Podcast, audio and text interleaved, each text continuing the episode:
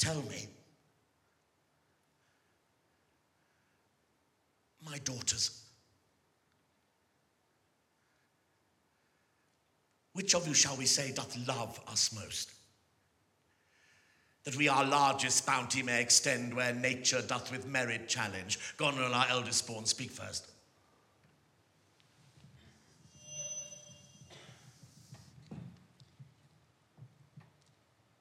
Sir, I love you more than word can wield the matter. Dearer than eyesight, space, and liberty. Beyond what can be valued, rich or rare. No less than life.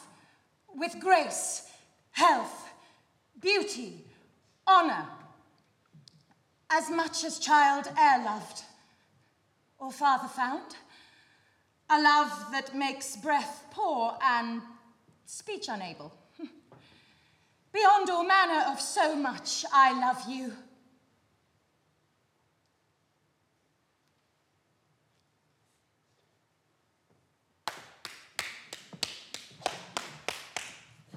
What shall Cordelia speak? Love and be silent. Of all these bounds, with shadowy forests and with champaigns riched, with plenteous rivers and wide skirted meads, we make thee lady, to thine and Albany's issue be this perpetual. What says our second daughter, our dearest Regan, wife of Cornwall, speak?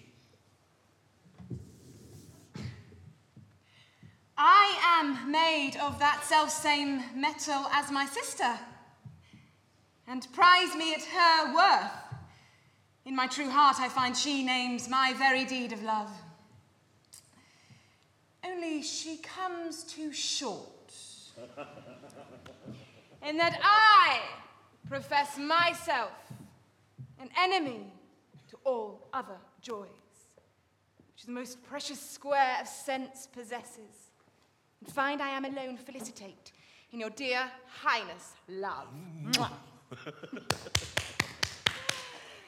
Then poor Cordelia, and yet not so, since I am sure my love's more ponderous than my tongue. To thee and thine hereditary ever remained this ample third of our fair kingdom, no less in space, validity, and pleasure than that conferred on Goneril.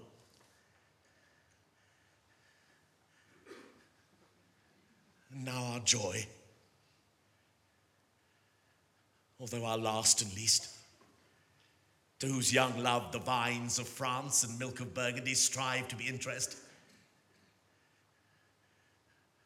What can you say? To draw a third more opulent than your sisters, be?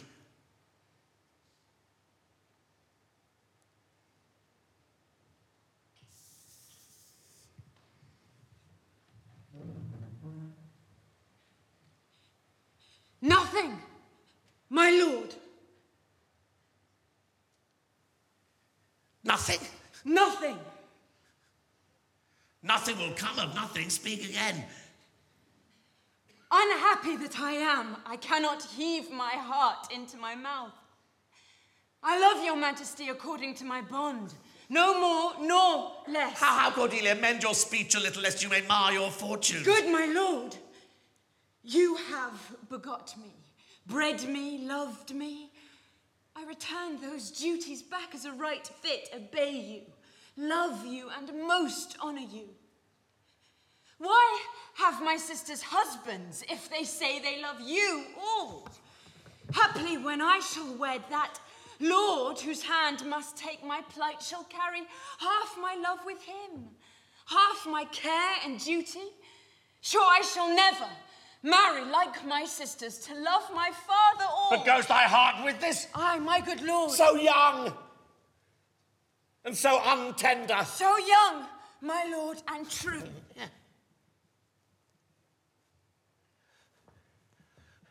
Let it be so.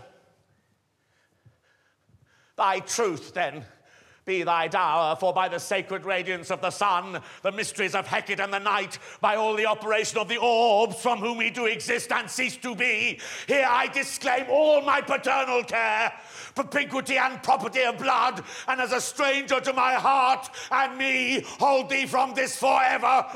Peace, Kent! Come not between the dragon and his wrath. I loved her most. And thought to set my rest on her kind nursery, hence and avoid my sight.